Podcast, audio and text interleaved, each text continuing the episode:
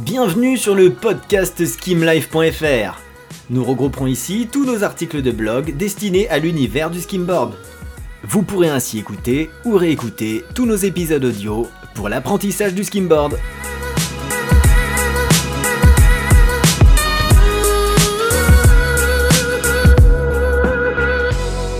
Et on commence tout de suite avec l'article, ou plutôt devrais-je dire l'épisode 1.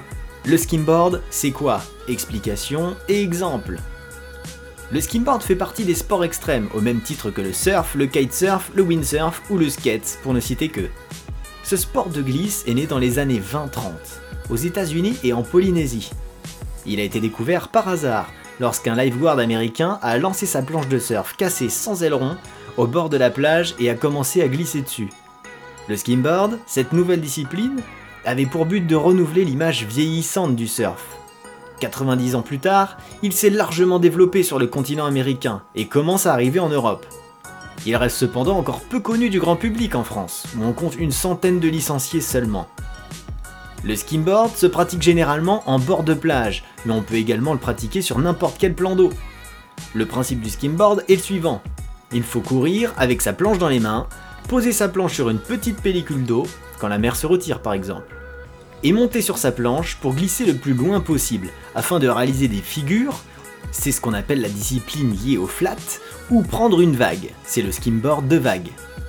C'est un sport physique passionnant qui fait appel à différentes capacités physiques et aptitudes, telles que l'équilibre, la vitesse, la clairvoyance et une pincée de courage. C'est sûr que lorsqu'on est confronté à une vague de 2 mètres et qu'il faut faire face dans 2 cm d'eau, ça donne les chocottes.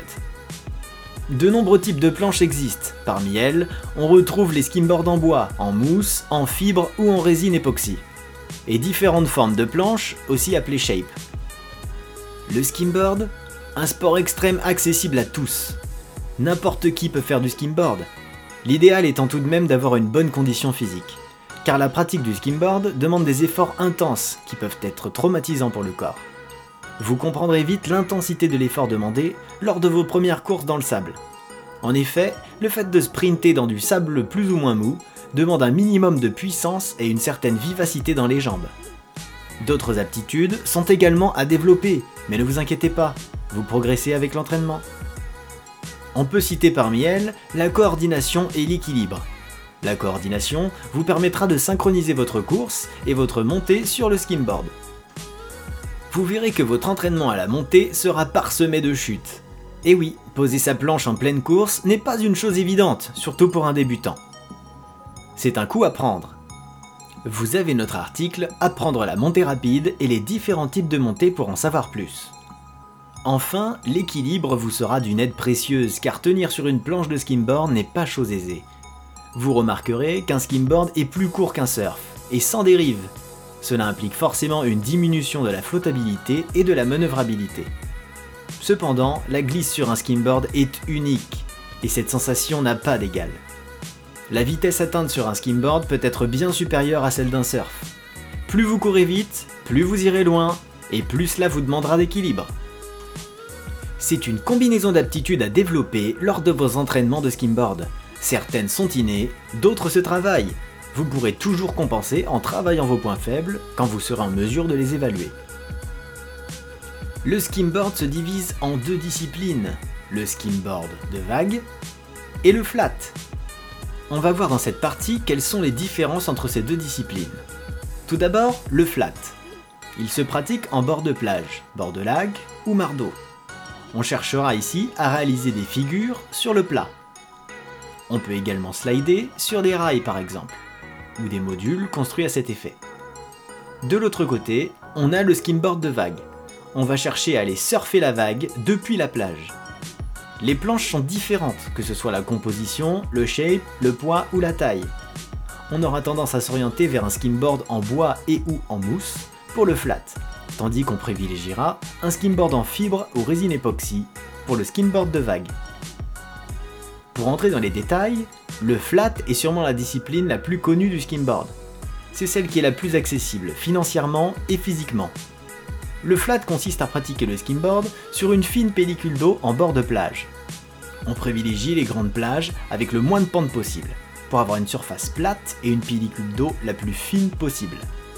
Le but est de courir, glisser le plus loin possible en montant sur une planche en bois très plate. Voir l'article consacré au flat pour plus de détails. On peut alors réaliser des 360 et beaucoup d'autres figures appelées tricks. Pour commencer à apprendre des tricks, nous avons un article consacré à ce sujet. Certains adeptes plus aguerris réalisent même des slides sur des modules posés à même le sable ou franchissent des obstacles impressionnants. Attention, ne tentez rien de dangereux ou d'illégal, c'est à vos risques et périls et ça peut faire mal. Le skimboard de vague maintenant. Cette seconde discipline demande plus de technique. Même si le flat de haut niveau requiert des aptitudes et un entraînement plus abouti, vous allez vite comprendre pourquoi. En effet, contrairement au flat, le skimboard de vague se pratique sur les plages où il y a un short break, une vague qui casse juste au bord de la plage. Plus il y a de pentes, mieux c'est. Une plage avec une belle inclinaison présente de nombreux avantages. Cela permet au skimboarder d'atteindre une vitesse de course plus rapidement, car courir dans une pente vous donne un boost accélérateur, la glisse sera également plus rapide, car l'eau se retirant dans la pente vous entraînera avec elle. Le principe du skimboard de vague consiste à courir, poser sa planche sur la petite pellicule d'eau quand la vague se retire, glisser sur sa planche et faire un demi-tour pour revenir avec la vague avant ou pendant qu'elle éclate. Pour savoir comment faire le demi-tour, aussi appelé roller, vous pouvez vous rendre sur notre article consacré à ce sujet. Voilà, c'est terminé pour ce premier épisode. Vous pouvez retrouver tous nos épisodes accessibles sur Spotify ou sur skimlife.fr. À la prochaine